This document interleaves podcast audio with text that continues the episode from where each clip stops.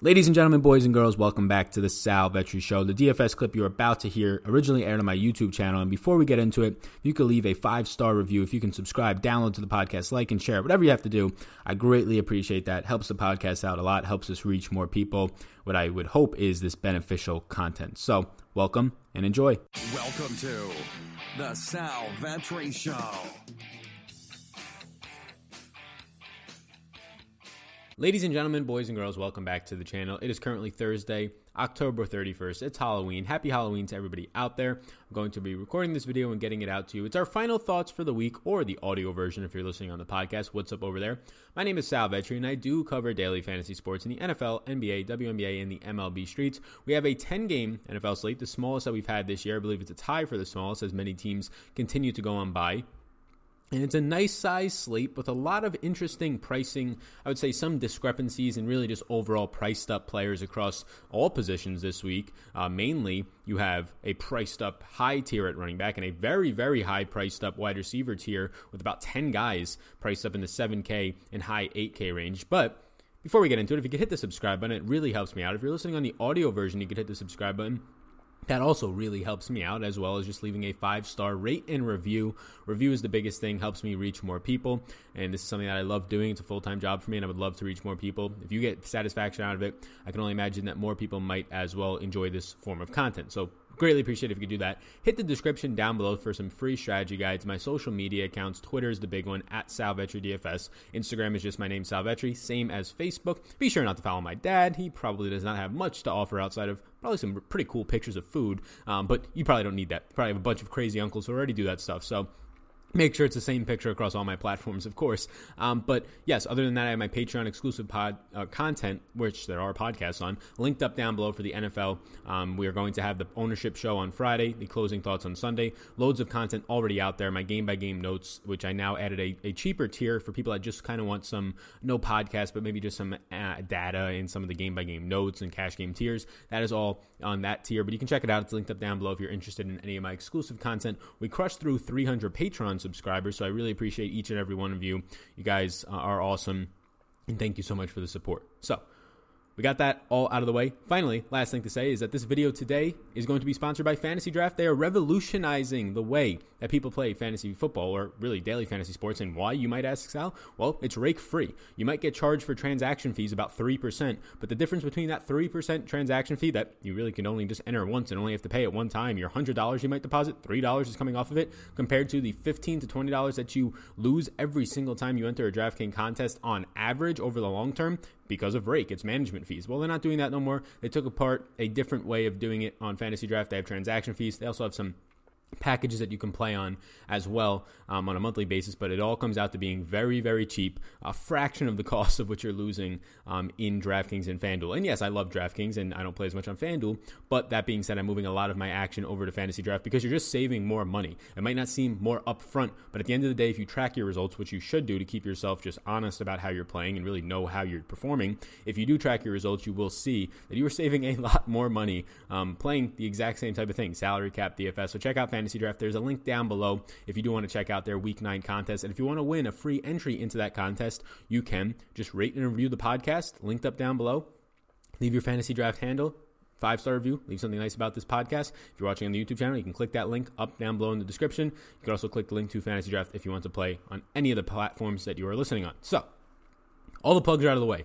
Extended pluggerooskies today, uh, but as we on to the final thoughts video for week nine, let's get into it with the quarterback position. I think it's a I think it's a very interesting week because I don't have too big of a player pool in terms of just like overall stack interests. I think there's a lot of odd spots, and I think there's honestly a lot of trap spots. You can see I don't have many notes on here. That's because I've shifted them all over to my game by game notes on Patreon.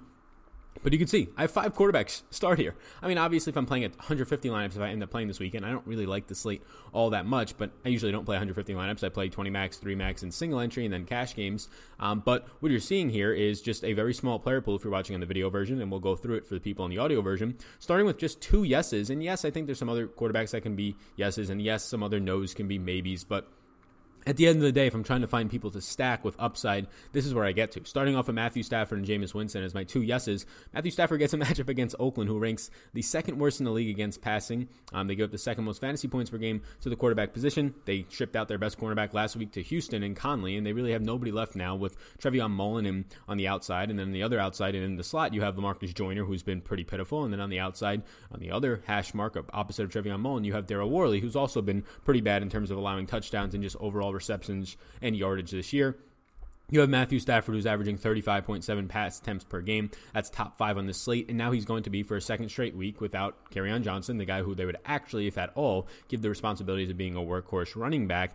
Now, you had last week four running backs seeing a good amount of snaps. And the ones that saw the most snaps, Ty Johnson, who let a lot of people down. And once you see four running backs active, and if you tuned into our live video on Sunday, you knew do not play Ty Johnson with four running backs active he was the main one used still and heavily involved in the passing game, or at least targets wise, and he was overthrown on a deep wheel route touchdown. Probably hurt a lot of people who ended up playing him um, in just kind of a, a kick them while they're down type of effort there by Ty Johnson and Matt Stafford. But the point being is these running backs who are out there, yes, there's a lot of them, so it makes the backfield just a mess to really even want to rely on if you're the Lions. And then two, it's just that you have two out of three of these guys in J.D. McKissic and Ty Johnson are pass catching backs. So Already a good three wide receiver set with Amendola in the slot, Marvin Jones on the outside, and Kenny Golladay on the outside, all who have good to beneficial matchups, positive matchups for themselves. And now you have a backfield that's not really going to help you on the ground. Matthew Stafford has been throwing a ton this year, a 24.25 team implied total as just two point favorites. I like this spot for Matthew Stafford to throw close to uh, 38 to 40 times in this game, and he has clear stacking options. One of my favorite quarterbacks. He's priced up, but I like it. Jameis Winston is not so much priced up at 6,100, going to go into Seattle in a secondary that I think is susceptible. I don't think they're that good. Matt Schaub surely had a lot of yards against them last week, over 400. Um, I think closer to 450 in terms of his passing yards, but and it wasn't all garbage time. Oh, Sal, he did it in garbage time. In the fourth quarter, he had 100 yards. Where the other 300 yards come from? Where does 200 first half yards come from? The Seattle secondary is pretty poor outside of Shaq Griffin. They continue to lose bodies, placing another safety on IR. It's not a good secondary where the likes of Teddy Bridgewater has uh, had success against the secondary. We just saw Matt Schaub. Really, anybody who wants to. And now you have Jameis Winston, who surely is not a good real life quarterback, having what nine turnovers the last two weeks. But it doesn't really matter how bad of a turn how bad turnovers he has. Honestly, and I said it earlier in the week, if he's going to have three interceptions in a game, and I said three, not 300, I like that. I'm fine with that. That's actually beneficial for us because then he's going to throw more in the entire game and not have to hand it off as much. Um, so I like Jameis here. Again, he has clear stacking options for a GPP. Chris Godwin and Mike Evans are both priced up, but they're the only two wide receivers um, on this team that are going to get the ball thrown to them. Really, only two weapons with OJ Howard and Cameron Brate banged up. Jameis is throwing 37.6 times per game. I like the overall opportunity for Jameis Winston. Has a lower total, which is not great. A six point, six and a half point in some spots. Road underdog. Seattle has been susceptible, like we talked about. I just like the overall volume here for him.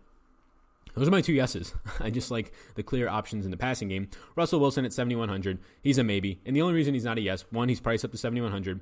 Two, obviously he gets a fantastic matchup against Tampa. No matter if it's Hargreaves on the outside, whoever it is that his wide receivers are going to be facing in Lockett and Metcalf, they clearly have fantastic matchups, especially when you consider Tampa Bay is a very good run stop team, the best in the league right now, only allowing around 60 yards per game, 66, somewhere in that range to the running back position.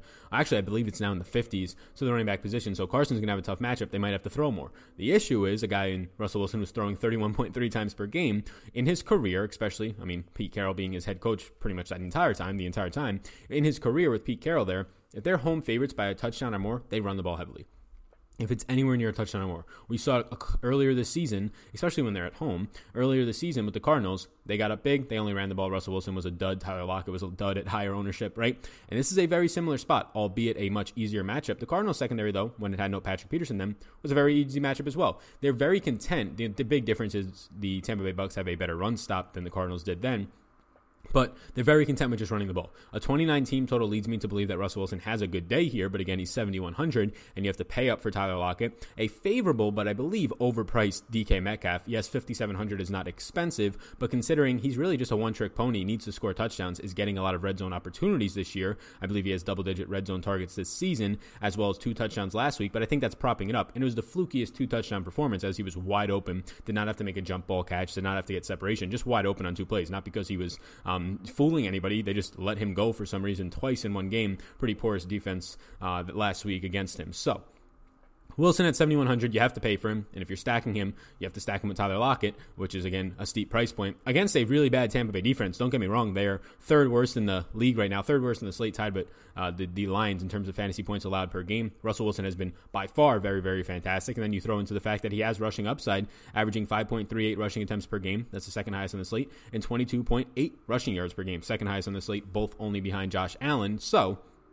Russell Wilson, I don't play naked quarterbacks. What the heck? He said a naked quarterback. Yes, a naked quarterback just means you're not stacking on the slate in terms of not pairing him with another one of his players for correlation reasons, which is not a good idea. Naked quarterbacks, they have upside if they get you there in the ground, right? Lamar Jackson in the past, um, Josh Allen last year was doing it a couple times for Milly Makers. Mitch Trubisky has done it before, but I believe he was needed in a stack. Anyways, I do not think that there's that much upside in Russell Wilson naked, but I do think it's interesting because you have to rely on him to get 50 yards and a touchdown on the ground probably, but he does distribute the ball a lot. And if he only throws 28 times, one of the most efficient, in this year, the most efficient quarterback in NFL history, though, one of the most efficient in terms of touchdown efficiency per drive, it's a spot where at his price point, he might have to pay it off by distributing the ball. Uh, none of his receivers really go off. Lockett doesn't pay off a $7,500 price tag. DK Metcalf doesn't pay off a $5,700 price tag, but they all do okay enough not to be needed. And then he adds in some sort of rushing touchdown against a pressure team in Tampa Bay that does not pressure all that much. They're closer to middle of the pack, bottom half of the league. Actually, I believe they're 11th worst in the league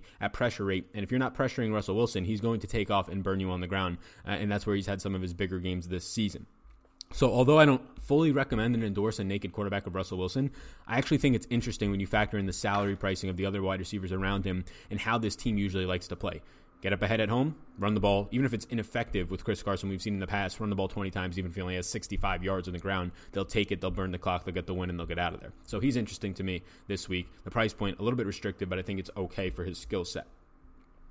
Sam Darnold, look, he was a yes, now he's a maybe. Look, I like the price point of 5,900. The matchup against Miami, second most fantasy points per game allowed to the position this uh, season, on this slate at least, is Miami to Sam Darnold. They just put Xavier Howard on IR. They acquired Aqib Talib, but he's still on IR, like, and he's terrible this year anyways, defensive back from the um, Rams. They have nobody. They have nobody at all. Um, just to guard any of these receivers. Robbie Anderson should have a great day. Uh, Jamison Crowder out of the slot should have an okay cash day, but will he get there in a tournament? I don't think so. Like, how much do you really have to throw as a five and a half point favorite against Miami here if you're Sam Darnold? He's only averaging 33.8, a decent number, around average pass attempts per game.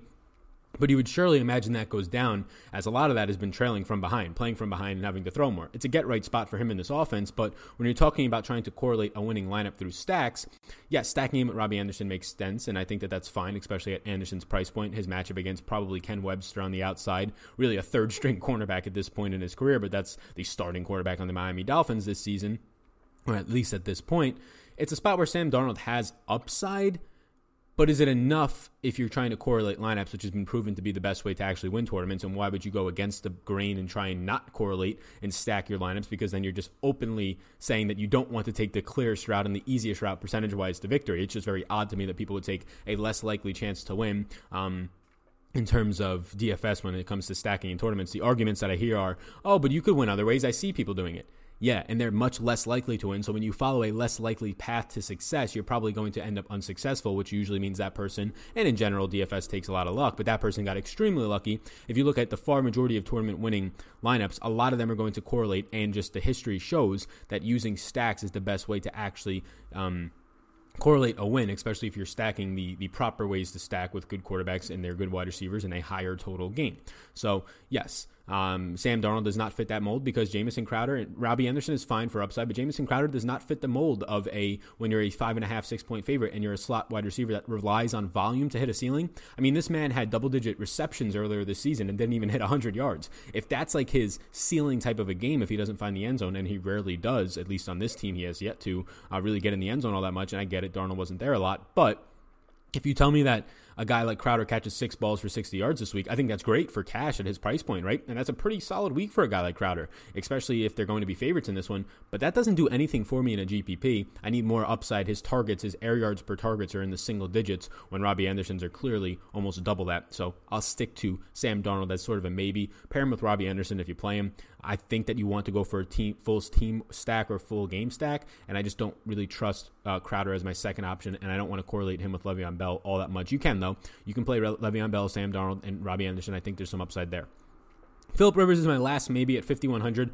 Look, Packers pass rush coming in. Philip Rivers is in the best spot if you just think about Vegas. Home underdogs usually is a great betting spot, which usually means it's a underpriced spot for fantasy quarterbacks, and he definitely is at 5,100. Now, the Packers have a solid secondary, and what makes them even more solid is they have a top three pass rush in the league, especially at just rushing four passers, and his offensive line, Philip Rivers, has been pretty abysmal. This should be one of the slower paced games of the week. They're only implied for 21.5 points at home as three point underdogs, and the Packers are not allowing all that much fantasy points to the quarterback position. Bottom five at 16.3 fantasy points per game to quarterbacks this season. A lot of that is who they, who they have played. I mean, They've played Kirk Cousins in a run heavy script for Minnesota. They've played Mitch Trubisky, Joe Flacco, right? They have not played um, world beaters. Matt Moore last week had a very good game against them. But that said, they have a very good pass rush and a solid secondary.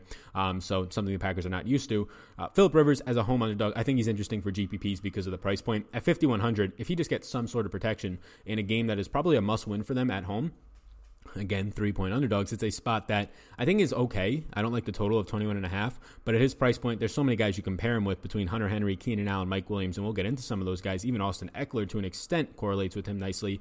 That i think he's an okay spot for gpps only. At his price point and the risk of his offensive line being bad against this defensive line i don't think you want to put that in more of your stable lineups for cash. Nobody else stands out all that much as of right now Aaron Rodgers, he's priced up to 6,900. He's like priced to his ceiling. He's been highly effective the last couple of weeks on like 31 pass attempts. And look, I love Aaron Rodgers. I'm a Packers fan and I, I can critique them and not try and be biased here. Aaron Rodgers has been surviving on his running backs in the receiving game, which is a very good thing to do when you have a running back on a linebacker. And maybe he gets Davante Adams back this week. We'll see. But at 6,900 for a team that only wants Rodgers, and they've said it all year long, to throw the ball right around 30 to 32 times max and really rely on the running game, stay bounced Rodgers has had a couple of games and really just one that is skewing his attempts 35.4 per game. He had a 50 plus attempt game earlier this season against the Eagles on Thursday Night Football. But other than that, like he has been very much in the 30 range. And when you're running back last week in Aaron Jones plays phenomenal, right? They're scheming great. They're putting him out wide is on a linebacker and has over half of your passing yards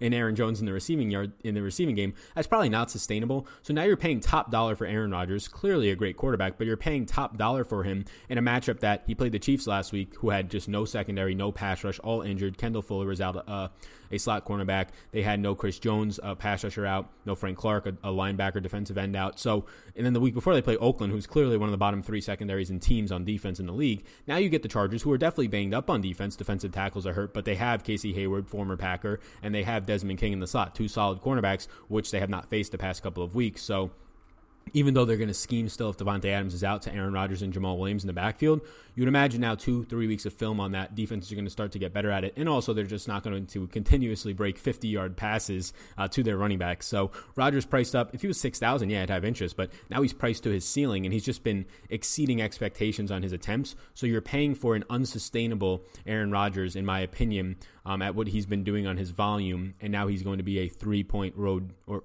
three point road favorite. Does not seem all that great.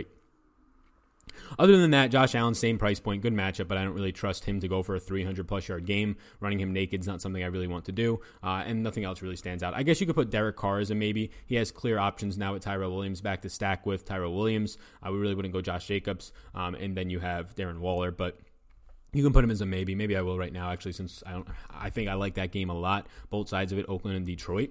Uh, there's clear options to run it back with on both sides for stacking. Derek Carr has actually been very good this season. I mean, in terms of winning games, no. Maybe it's a lot of garbage time because his defense is so bad, uh, but he's been good in terms of producing in fantasy. So that's where I'm at right now. Let's move on to running back. Running back pool is pretty big this week 14. Lots of question marks, lots of yeses for a 10 game slate. I'm sure this will get filtered down. We'll talk about it on the Sunday morning closing thoughts show um, for Patreon. I have interest in both of the top end guys, McCaffrey and Cook. McCaffrey is priced up surely, but again, he's Christian McCaffrey. The interesting thing is early ownership numbers show him being the highest owned player in the slate, with Dalvin Cook only coming in half to a third of his ownership on some sites. I like Dalvin Cook a lot more this week, even if they were at equal ownership. He faces Kansas City, who's going to be without Xavier Williams still for the year on IR. He's going to be probably without Chris Jones, another defensive lineman, more so a pass rusher, but somebody to take up space there. And Frank Clark, a defensive end, who's also going to likely be out with a couple of injuries, one of them most recently being a neck injury. You have Kansas City giving up 30.9 fantasy points per game that's top, I believe, three on this slate. Um, yeah, top three on the slate this season to the running back position, or 30.9 last year. This year they are giving up even worse, 32.7. That is the most on the slate this season to the running back spot. So it's just a really good spot for Dalvin Cook and a team that wants to run the ball. They're going to be favorites. There's no Patrick Mahomes, um, so there's a good chance they take the lead here against what is the bottom ranked run defense in Kansas City. $9,500 for Dalvin Cook, who's averaging close to 24 opportunities, 23.8 to be exact, per game. I like this spot a lot for him. I prefer him over Christian McCaffrey if you're paying up. Aaron Jones, I have here written down if Davante Adams is out. If Davante Adams is out, I like Aaron Jones a ton at $7,000. Probably my favorite $7,000 running back. If Davante Adams is in, Aaron Jones is still a fine play, but not nearly a priority. Right now, he's the number one um, receiver as a running back in this Packers offense. Again, he's being schemed for. Last week, he scores a long wide receiver screen touchdown on the outside. He catches a ball for about 50 yards and he steps out of bounds. Would have been a touchdown, but he got like the yardage before that, just stepped out on the way to the end zone, and that was on a double move on the outside against linebackers. They're going to continue to scheme him into this offense very well, and that's not even to take into account that he's I believe the overall touchdown leader uh, in terms of his touchdowns on the air and on the ground this season. He's just so highly productive in this offense, even on 60% of the snaps. He's still, right now, he's up to over 19 opportunities per game. To be exact, it's 19.5. And that's pretty much just playing 60% of the snaps all year because you still do have Jamaal Williams in this backfield. If there's no Davante Adams, I love Aaron Jones the way he'll be schemed into this Offense is a three point favorite um, for a running back is always great. If Davante Adams is in, and I don't really expect Adams to be a full go, like his practice on Wednesday was without a helmet and barely like practicing, so there's a good chance he misses. But if he is in, I think Aaron Jones is still Aaron Jones is still a fine play at the price point, just is not as much of a priority when they scheme with Adams out there. Josh Jacobs is a yes for me. You have Detroit giving up the second most fantasy points per game to the running back position, 32.5. They've really been missing Mike Daniels in the middle of this line. Damon Snacks Harrison has not been playing well either. Two of their big players, defensive tackles that stop the run well, with no Mike Daniels for a month now, does not seem like he's trending towards playing. Josh Jacobs averaging around 19 opportunities per game, most of those over 17 coming on the ground and he continues to be heavily used in a scheme that does work for him. Uh, his offense Oakland has a top five run blocking advantage. I believe it's the second best on the slate this week at $6,500. I actually do like him, and he is a two point favorite with a team total of 26.25. Derrick Henry is a yes for me. There is a crazy stat out there right now. Carolina gives up the seventh most points, and I guess this is, I mean, out there as in I, I just found it in the research. It's in the game notes as well, but I'll share it. Carolina gives up the seventh most, fantasy points per game to running back position, and they give up the least receptions. So on a, this this is DraftKings scoring. So what that tells you is they're giving up a lot of production on the ground. They give up the most rushing touchdowns, and now you have exactly what fits that kind of description. Derrick Henry does not catch the ball. And they don't give up receptions anyways to running backs, is what this stat is saying, but they also give up the seventh most top 10 production to running backs and all the most rushing touchdowns so far this season. Obviously, rushing touchdowns is somewhat um, skewed a little bit, but when you're giving up a lot, it's definitely something to take note of. And now Derrick Henry comes to town at $5,700. He's a three point road underdog, which is the worrisome part. But even if this game, even if they're trailing by three most of the game, they will still run the ball. He will still see close to 18 plus carries. You can project him confidently, probably for 16 carries, more times than not, right around 18 carries. So, for a guy who's going up against Carolina, giving up a lot of rushing yards so far this year and touchdowns, I do like this at a reduced price tag. I'm not usually one to like the guy who doesn't catch the ball because if things get wonky and they start getting blown out, it's really difficult for him to have any value. Whereas other running backs like Aaron Jones have value there. Now he's priced up. The price point coming down for Henry, I do like that at 5,700.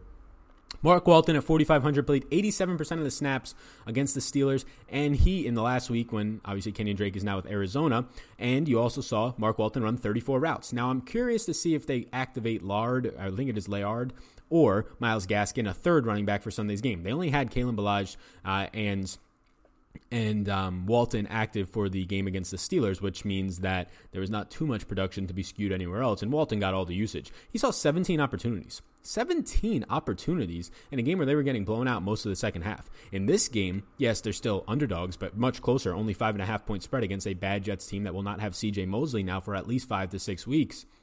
It's a good spot for Walton that I can feel really good about projecting Mark Walton for three receptions in this game. I'm sure the over under for his receptions in Vegas is somewhere around three. So if I project him for three receptions, and usually that leads to what 20 yards or so on average for running backs, you're getting five fantasy points out of a $4,500 running back just in the receiving game alone as a median. Obviously, when you project him on the ground, he's going to come somewhere close to 10. He projects out very nicely. My projections are over on Patreon. At 4,500, I have interest. Jaylen Samuels will quickly become probably the best running back play in the slate at $4,000 if indeed James Conner is ruled out. Mike Tomlin said earlier in the week that Conner doesn't have to practice all week, but he might practice on Friday, so don't expect him to practice. He did not practice Wednesday. I don't expect him to practice Thursday, but if he is indeed out and he has an AC joint sprain, which usually will leave you out, I imagine for at least a week is what I've seen, $4,000 Jaylen Samuels with the Pittsburgh Steelers third string running back Benny Snell Jr. now out two to three weeks if Conner is out, Samuels is going to come into a workload of like 80 plus percent of the workload here, with only Trey Edmunds, fourth string running back, a guy who played really just in the preseason um, and very sparingly there, to have some of the workload if that happens. Now you face Indiana or Indianapolis, the Colts who gave up the most receptions to running backs last year, have not been as um, giving in the receiving game to running backs this year, but it's very much skewed to who they've played. They have given up receptions uh, to Austin Ekeler week one, and really they have not faced much of uh, a pass catching running back. Um, team so far this season outside of that week one where Ekeler did get the best of them, six catches, I believe a big day in the air for over 80 yards and a touchdown. So now you get Jaylen Samuels, a former tight end in college. It's just a great spot. Like a $4,000 flat full on running back here in a spot where it's pretty much a pick 'em. I think they're a one point underdog, so pretty much a pick 'em. And you know this team with Mason Rudolph at the helm wants to throw short to the running backs and wants to run the ball. So if indeed you see, and we might not know, and we probably won't until Sunday. If you indeed see James Conner ruled out, just know that Jaylen Samuel becomes probably the best play on the slate at the running back position. Some of my maybes, Le'Veon Bell moved from a yes to a maybe, only because I'm still waiting on the status of Davante Adams, and I like Aaron Jones more for $700 less. Obviously, it's a great matchup against Miami. This Jets offensive line, though, very bad. Second worst in the league in adjusted line blocking. They are going to be probably without Ryan Kalil, who got injured, but he's been terrible at center. They released Osemele because of just some, like, I guess, liability issues, but they're going to just call it something else right now for just some things that you can look more into about his shoulder and how there's this big saga now between the management trying to make him play through an injury. But anyways, this line that has already been bad is now down two more offensive linemen, so maybe that's an improvement. We'll see, but I doubt it. Midweek shuffling of two offensive linemen, you are a five and a half point favorite, so that does indeed help Bell. And there's really no competition for his overall touches. And Miami so far this year, giving up the third most fantasy points to running backs at 32 points per game total combined through all of the team's running backs per week. So Bell's in a good spot if you want to pay for him. The way I see my lineups unfolding this week is that I probably get to Dalvin Cook or somewhere in that range, maybe fit in a Mark Walton or, or Samuels if he becomes available, definitely. So trying to pay for $7,700 Le'Veon Bell, I just don't see the upside in that in terms of squeezing it in and then really constricting what I can do uh, in terms of my tight ends and wide receivers. I think he's a fine play. Obviously, Miami, everybody's had good games against them. It's nothing terrible at all by any means. The Jets' run blocking advantage, though, this week is one of the worst ones on the slate. And that shouldn't come to any surprise because their offensive line has been pretty terrible. James Conner is a maybe. Again, if he plays, I'll have some interest in him at the price tag, but I'm really thinking that he'll lean towards doubtful or really towards questionable. And if he plays, it might not be a full go. Nick Chubb and Chris Carson. Nick Chubb, Chris Carson both have terrible matchups. Uh, best run defense in the league right now is Tampa Bay. Third best is Denver. Uh, they both look so stout this year. Tampa Bay has shut down Christian McCaffrey on three out of the four of his games or his quarters so far this season, which is pretty hard to do and um, amazing, really based on how versatile he is. And Nick Chubb gets Denver, who only showed uh, that they were really exposed by Leonard Fournette, 225 yards, but they did not have Derek Wolfe. They did not have Bradley Chubb. They lost him in that game, and they filled in Derek Wolfe with his backup, who is one of the worst tackling defensive um, linemen in the league. So since then, though, if you if you kind of factor out that game per game, they're only giving up like 48 rushing yards per game to running backs. Not great for Nick Chubb, but if you look at this matchup here What's the way to win? Uh, you're probably not going to uh, survive this offensive line for Baker Mayfield for a whole game. So I imagine that you do continue to see very good usage for Nick Chubb, a guy who right now ranks top three in elusive rating in Pro Football Focus's model. He's number three behind Christian McCaffrey and Dalvin Cook in overall uh, rushing on the ground this season. He's number one in breakaway percentage at 45.7%. Nick Chubb has been fantastic. He'll stay as a maybe. I prefer Aaron Jones over him if Davante Adams is out. If not, it gets much, much closer in that 7K range. I prefer Nick Chubb to Chris Carson uh, slightly. And now all their ownerships are high. Nick Chubb's, Carson's, Le'Veon Bell's. Aaron Jones is lower than all of them, so I also recommend that and like that. Uh, but the ownership on guys like Chris Carson, I believe it's the highest tied in the slate with Christian McCaffrey. It makes sense because – He's a six and a half point favorite and a high team total, the highest on the slate at 29 um, and uh, 29. And then it's also a spot where he has good volume, but the matchup is so dreadful to pay uh, 30% ownership for. It's, it's somewhat interesting, I would say. Austin Ekeler's a maybe, but we saw him not get much opportunities last week. If you're going to be a home underdog, you imagine that they just use a little bit more Ekeler this week, um, and it should be pretty obvious to Anthony Lynn that they should. He's a maybe, really just a GPP play only, kind of lost in the 6K range all by himself. Um, the next closest guy in that range that makes some sense to me, we already talked about him, is Derrick Henry. Jordan Howard at 5,100. Rather find the money and get up uh, to Derrick Henry or just save money and go down to like a Mark Walton. But again, Chicago has been really hurting on the ground now. It only takes Melvin Gordon last week to kind of cure that for you. Melvin Gordon been so, so ineffective. Um, but you do have still no Hicks likely. We'll see. We'll monitor that, but likely no Hicks for Chicago. Miles Sanders is going to be banged up and leaning towards questionable. Should be playing, they're saying, but we don't have an official status on him. So Jordan Howard should get 15 plus carries here. He's 5,100, a very similar spot to where Tevin Coleman was last week, where he's going to be very touchdown dependent. Now, I'm not going to say he's going to score four touchdowns like last week's Tevin Coleman, but if you do get Jordan Howard to, at $5,100, get you around a 15 point game or so, um, it's an okay spot to be at. Lastly, Devin Singletary. Look, he played 60 plus percent of the snaps. I think like 68 percent of the snaps last week, but they were trailing. They were down two to three scores against the Eagles the whole second half. So it's very much expected that you don't keep Frank Gore out there and passing down situations at his age when it's getting colder in Buffalo. So now this week, I think that he's interesting still at his price point as a tournament only play, but you really need him to burst some huge plays, and he has been. He has he's tops one of the top players in the league on limited touches in terms of explosive plays, in terms of touches that go for 10 or more yards. Um, again, on very limited carries. But this is a spot where I see as them being nine and a half point favorites. He gets some work, surely, but I think you're going to see the snaps balance out, maybe even lean Frank Gore's way as the game uh, is a little bit more favorable in terms of their chances of winning run game positive script. Going to wide receiver. I got a lot less this week, 18. And it makes sense. It's only a 10 game slate. Usually we're in like the 20 to 24 range. I like Kenny Golladay. I like him a lot here. He's going to go up against Oakland, whether it's Trayvon Mullen, whether it's Daryl Worley. He has a fantastic matchup. These safeties are terrible, and he's a clear stacking option with Matt Stafford. He's priced up, surely, but again, uh, a lot of other wide receivers are as well. I like both Chris Godwin and Mike Evans. Both have really good matchups. Uh, doesn't matter where they're going to be lining up. Tre Flowers should be back for Seattle on the outside, a cornerback who is a bigger cornerback, likely to be on Mike Evans, which means Mike Evans avoids Shaq Griffin, who's been their best cornerback this year, but he's just undersized for the matchup against Evans. The matchup for Evans against Tre Flowers is going to be a beneficial one.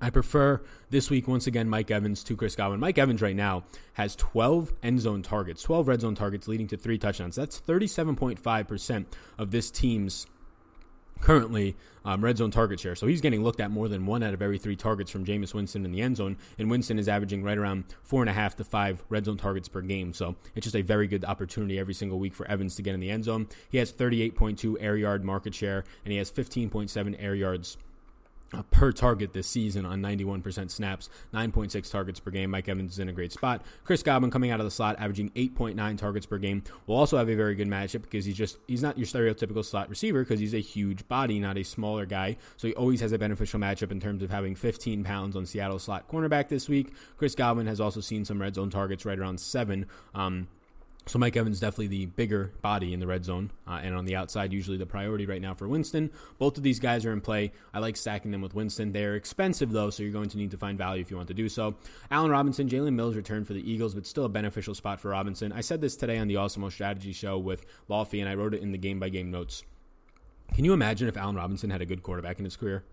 Like just a average, like a Philip Rivers even, like in, like in a little bit above average cornerback, quarterback, and definitely Philip Rivers is, is more than that. But um, just he's had Blake Bortles and Mitch Trubisky for the better part of Allen Robinson's career, and he's been this damn good. I like the way that he moves around the offense. Allen Robinson, um, he's facing an Eagles team that gives up the most fantasy points to the wide receiver position, 45.1. He'll move into the slot a good amount. He's clearly like the only option on this team right now is Allen Robinson in terms of targets per game. Mitch Trubisky has the lowest fantasy points per attempt this season, and Allen Robinson is still having a good year. Mitch Trubisky is only probably a quarterback still right now for the Bears. One, because of where he was drafted and the money they're paying him, but two, because Allen Robinson is actually keeping drives alive uh, for this team and actually making him seem, although very bad this season, but functional at at best. Um, Next up, John Brown against Washington. John Brown will likely see and be able to avoid, but for the most part, he lines up on the left side of the field about 60% of the time. You're going to see the most amount of the time Josh Norman stay on that side of the field. And boy, oh boy, has Josh Norman been bad in this season. I mean, this is by far Josh Norman's worst season. It started last season. Josh Norman has not been good since really he left Carolina, but people are going to continue to think he's good because obviously the media ingrains somebody's name into their brain and everybody thinks Josh Norman is good. But Josh Norman has given up 416 yards and five touchdowns so far this season. That is a 140.7 passer rating against Josh Norman on just 36 targets. He has been so bad. Again, Norman will line up 76% of the time in the left side of the field. That's where Brown lines up 46% of the time. Brown is not just a deep threat either. He can go deep. He has the wheels, of course. He's a burner, right? Um, Speedy Brown. And but there is still the intermediate route running that he does very good. Marvin Jones Jr. at $6,000 probably gets Daryl Worley. Daryl Worley has not been great, but he is just de facto number one cornerback for Oakland. I already like Matt Stafford. I like Golladay. Uh, Marvin Jones is a little bit of a salary relief off, of Golladay and helps getting to a stack there. Tyrell Williams, I like a lot. Darius Slay has been um, so Tyrell Williams came back. He played plus 80 plus percent of the snaps. He scores a touchdown. He looks very good. Darius Slay has been dealing with an injury so far this week, which allows probably, and we'll see based on he's been practicing limited. And I'm just trying to pull up the exact matchup notes that I have for Tyrell Williams here, straight out of the game by game notes. If you are interested, again, they're over on Patreon. But what you're getting here for Tyrell Williams is a direct matchup with potentially uh, in this spot Rashaan Melvin, who Melvin so far this year has not been good. He's given up 425 yards and three touchdowns on 25 receptions. Now, in terms of yardage this season, that's the eighth most, most yards given up by a cornerback, but it's the 23rd most receptions. So, what does that tell you? That discrepancy is telling you that he's giving up a lot of big plays, right? Not as many receptions, but a lot more yards. If he's giving up that many big plays, that fits Tyrell Williams perfectly. He's a big play receiver. He's a fast receiver. Melvin has had trouble with those guys this year. So if you do see that Darius Slay is out, I mean, right now I already have interest in Williams either way, but he becomes a much greater priority on a slate where there's a lot of overpriced receivers. His $5,900 price tag seems fair. Robbie Anderson, we talked about earlier, probably gets Ken Webster. Robbie Anderson's averaging over 40 air yard target share, 40% of his team's air yards He's just in a really good spot against Miami, who really struggles to cover receivers. 37.7 fantasy points per game allowed um, two receivers so far this season. The problem with Anderson is just volume, but we know he can get there on like one target, really. Uh, deep target. We've seen him already score a 90 plus yard touchdown this season, but he only sees 6.1 targets per game. The upside there is that he's on the field 92% of the time, and he sees 14.6 air yards per target. Not going to be a red zone target at all. One red zone target this year, partially because the team doesn't get to the red zone, uh, but he's really just a deep play guy. He's a boomer bust, GPP only type play. Uh, who's up next here? Lastly, for my yeses is DJ Moore. DJ Moore is going to get to go up against Malcolm Butler, who got shredded apart last week um, by Mike Evans, just left and right, who's been shredded apart all season long. DJ Moore, for some reason, is only 4,800. Like this guy, even with Kyle, Kyle Allen throwing the ball, has like a seven or eight point floor. That's very good for a $4,800 wide receiver. Like, yes, yeah, seven or eight points isn't winning you a tournament. In cash, it seems very good if that's the worst he can do for you more times than not. But we know his upside is somewhere in what, the 20 point range? DJ Moore here, and even Curtis Samuel, but if Adoree Jackson is back, that hurts Curtis Samuel a lot more. DJ Moore has a great matchup either way here. I like him a lot. Now to my maybes, there's a handful of them. Um, if you're watching, you can see all of them. I'll, I'll, go through them briefly on the audio podcast. But Tyler Lockett, if you want to get to Russell Wilson, obviously makes sense to stack him with. So does DK Metcalf. Metcalf is cheaper, so if you want to run back the Tampa Bay stack with Metcalf, who played over 90% of the snaps for the first time in his first season in his career, technically, um, or it is uh, not even technically his first season rookie here. 92% of the snaps is the most he's ever played. So both those guys are fine if you want to stack. Those are the two options. I would run it back with Metcalf and Tampa Bay stacks just because it's really expensive if you want to play both Tampa Bay receivers, $7,300 Godwin, $7,200 Evans, and then stack it back with $7,500 Lockett. You're probably not going to be able to get anything else in your lineup that's viable. Keenan Allen, Keenan Allen's probably going to get a matchup against um, Tramon Williams in the slot, who's only given up 36 year old Tramon Williams, slot cornerback, only given up one reception per week, eight receptions this year for a total of 14 yards per week. Obviously, Keenan Allen is a quality wide receiver who can beat Tramon Williams um, if he wants to. But if he starts to beat him, they probably put Jaire Alexander on Keenan Allen, which makes it a much, much, much tougher matchup um, for Keenan Allen. So he's a maybe this week at his price point. I think has not changed now for three straight weeks, uh, but he probably leans more so towards a no. Juju against Indy, which is a very good zone defense. They usually don't play man up in the slot. They'll put a zone, um, which can help him in terms of getting there like on six or seven receptions and short catches. But his big play upside is going to be capped here. 6,300, it's a fair price point if indeed he does get peppered with targets, but he's probably going to have to be very touchdown dependent this week. Jamison Crowder, likely a cash only play for the reasons I mentioned earlier, will have a good matchup, um, and his team is going to be a decent sized favorite. But again, like if he has six catches for 60 yards, that's a really good Jamison Crowder week more times than not, and that's really only going to help you in cash. Mike Williams at 4,600, I would imagine he sees Jaire Alexander because I think that they just don't shadow Keenan Allen with Jaire, and all they do is they say, We trust you, Tramon Williams, for the Packers in the slot, like we were just mentioning, on Keenan Allen. So I think they put their best cover corner, one of the better ones in the league, on Mike Williams on the outside. Makes it a much worse matchup for Mike Williams, but still a matchup he could win at times because of his size um, advantage, slightly over I think two or three inches on Jaire Alexander. The Jarvis Landry at 4,500 is just an interesting price point. There's not that many 4K receivers I like. I like DJ Moore. I like Curtis Samuel. If indeed Adoree Jackson doesn't play, and then it's Mike Williams, like we just talked about but not much else I have too much upside in. We'll talk about the two Miami receivers next. So Jarvis Landry stands out as a guy who doesn't have to face um, doesn't have to face any of the outside cornerbacks and Denzel Ward if he plays in this one, which he should, or Greedy Williams. He'll have a more beneficial matchup in the slot. Forty five hundred dollars. It seems like a nice price uh, to pay there. Or I said Greedy Williams or Denzel Ward. That is his team's cornerbacks. What I meant to say is Chris Harris Jr. on the outside, which you will get Odell Beckham facing, which has been a shutdown matchup. And so far, Chris Harris Jr. two catches for 13 yards to Allen Robinson in a shadow matchup, two catches for 36 yards to Davante Adams in a shadow matchup, and two catches for 54 yards to T.Y. Hilton. One of which was just a great sideline catch last week by T.Y. Hilton late in that game for a comeback from the Colts. So Chris Harris Jr. has been a shutdown cornerback. Yes, Odell can beat shutdown cornerbacks here and there, but nothing from this offensive line for Cleveland shows me that that's the case. I think that more priority goes to Jarvis Landry in the slot, makes for a nice play if you want to go to him in tournaments. Lastly, the two Miami wide receivers. Look, they have good matchups. Trumaine Johnson on the outside, Darryl Roberts on the outside. Good matchups for both Preston Williams and DeVante Parker. Ryan Fitzpatrick seems to like DeVante Parker more. Preston Williams has the greater size advantage on Darryl Roberts. If you want to get to them, it's fine. I much, much, much prefer DJ Moore. Probably prefer Curtis Samuel either way, even if Adoree Jackson is out there. And I prefer Jarvis Landry more. So if you want to get there, you can. Not much priority. I think it's very hard to justify paying for Adam Thielen at 7,800 or Stefon Diggs at 7,600. Very hard to want to pay for Tyreek Hill without Matt Moore out there. And Davante Adams, I'm not really sure if he plays yet. So those are some of my justifications for the topper end wide receivers that I have listed as no's. If you were still listening, and I just got a notification, Adrian Peterson's still not practicing, I don't think either, and they're 10 point underdogs, so he's really not too much in play, although their offensive line has a very good run blocking advantage this week. I don't think Chris Thompson has been practicing, which would leave Wendell Smallwood as like the only, once again, running back. So not a great spot, not really something that we have to t- discuss too much, but at least working through my live reactions to that tweet that I just saw pop up from Rotoworld. So, Finishing it out with tight ends. Tight ends is they're priced up this week.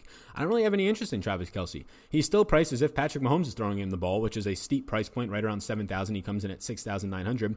Very steep price point for Matt Moore throwing you the ball, and clearly already a hard price point to pay off as a tight end if you're not scoring what somewhere near hundred yards or at least at, at least a touchdown in the game. I like Darren Waller against Detroit. Should have a good matchup with a 26.25 implied total. Darren Waller and Tyrell Williams make for obvious stacking options with Derek Carr. I like Hunter Henry. The Packers have struggled against quality tight ends, as most teams will, but the Packers really have. We saw Travis Kelce last week. We saw Darren Waller erupt the week before. And even when they were double teaming on a Thursday night football game, Zach Ertz, he still was able to have, I believe, six receptions for somewhere near 60 to 70 yards, which is a quality week for him as well, battling double teams on a short week. Uh, so Hunter Henry at 6,000, I do like. And then Zach Ertz, 4,700. DeSean Jackson has been practicing. If he's back, and even if he's only out there for limited snaps as a decoy, it's going to make this Philadelphia offense much less narrow, which means that they don't have to just throw it to Alshon Jeffery short because he's not much of a deep threat anymore. And they don't have to just throw it to Nelson Agholor short in the slot, which hasn't been working or Zach Ertz short, and now the defense has to actually account for a player who can take the top off of the defense in DeSean Jackson, because Mack Hollins has not caught a ball in the last four games. Zero catches in replace for uh, DeSean Jackson in the last four games, one catch the last five games. Five games ago, he caught a ball, just one. So he's been absolutely terrible. So defenses are just saying, hey, we're going to double team Zach Ertz. Dallas Goedert has been playing more snaps. He played five more snaps than he ever has last week, 75% of the snaps total. But that doesn't worry me for Zach Ertz's upside here. Zach Ertz still played 90% of the snaps last week. They just went more run heavy approach because they were leading in that game by a lot, which led to more 12 personnel, two tight ends on the field. And last year, the Eagles led the entire league in 12 personnel. So we saw Ertz's having a, a historic year last year, and it really didn't impact anything when Goedert was out there more. Ertz is only $4,700. That's the biggest takeaway here. This Bears defense is not what it once was, and they really have not had um, too much success against tight ends overall this season, especially good ones. So Zach Ertz is a great play at 4,700. Probably my favorite play as of right now as I record this. I um, still have a couple of days to figure that out. But Vance McDonald, so now my maybes, there's a lot of them. If you're not paying up a tight end, I think Zach Ertz is a nice middle of the range option at 4,700. If you want to just punt all the way down because there's a lot of expensive receivers, and obviously McCaffrey and Dalvin Cook are expensive. That also makes sense if you want to punt. Here are some potential options. Vance McDonald, 4100 against the Colts, who allow you to give up, who allow you to make easy receptions to your tight ends because they play his own defense and it leaves the middle of the field and short passing open. We've seen Vance McDonald continue to run more routes and play full snaps as he gets healthier the last two games. The Colts give up 14.5 fantasy points per game. That is top five on this slate. And even if he only has what five receptions for 50 yards, doesn't find the end zone, that's still a pretty quality week at a $4,100 um, Vance McDonald. We've seen tight ends only have to get you like 15 points to win a Milly Maker because they're all pretty bad this year uh, for the most part. Obviously, there's ones that stand out, right? You have guys standing out like Darren Waller, Hunter Henry to an extent but Austin Hooper. Uh, but for the most part, there's some weeks where you don't really need your tight end to erupt because for the most part, they don't erupt. Um, Jonnu Smith is interesting for me if, again, Delanie Walker is out. Even if Delanie Walker uh, is is going to be in. He's still somewhat interesting, but the price point of 3,800, I think there's better options. Greg Olsen is running the fifth most routes out of all tight ends. Right now, there's only very limited people running more routes than him. I believe it is Travis Kelce, Evan Engram, Zach Ertz, and Darren Waller running more routes um, than Greg Olsen.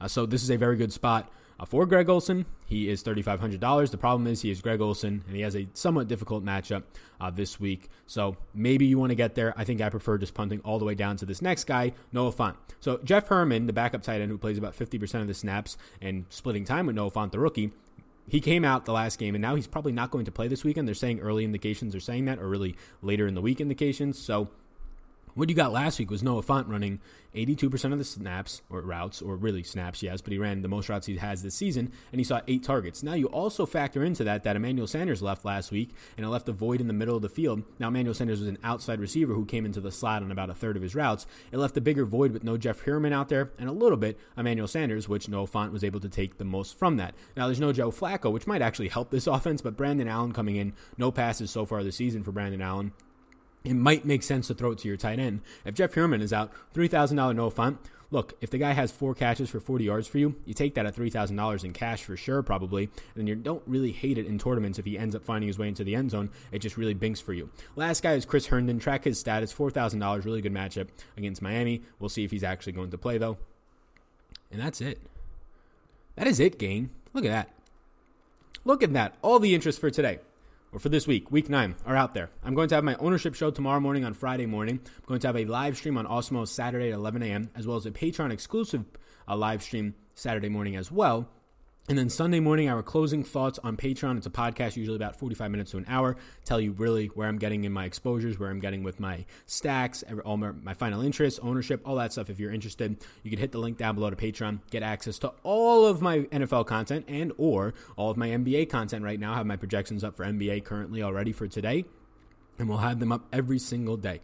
So I want to say thank you for tuning in. My name is Sal Vetri. You can follow me on Twitter at SalVetriDFS. You can listen to the audio version of this podcast if you are not already. If you are, if you hit a five star rate and review, that really helps me out, and you will be entered if you leave your fantasy draft handle into a raffle to be entered into Fantasy Draft's main event this upcoming Sunday. I will announce the winner Saturday afternoon.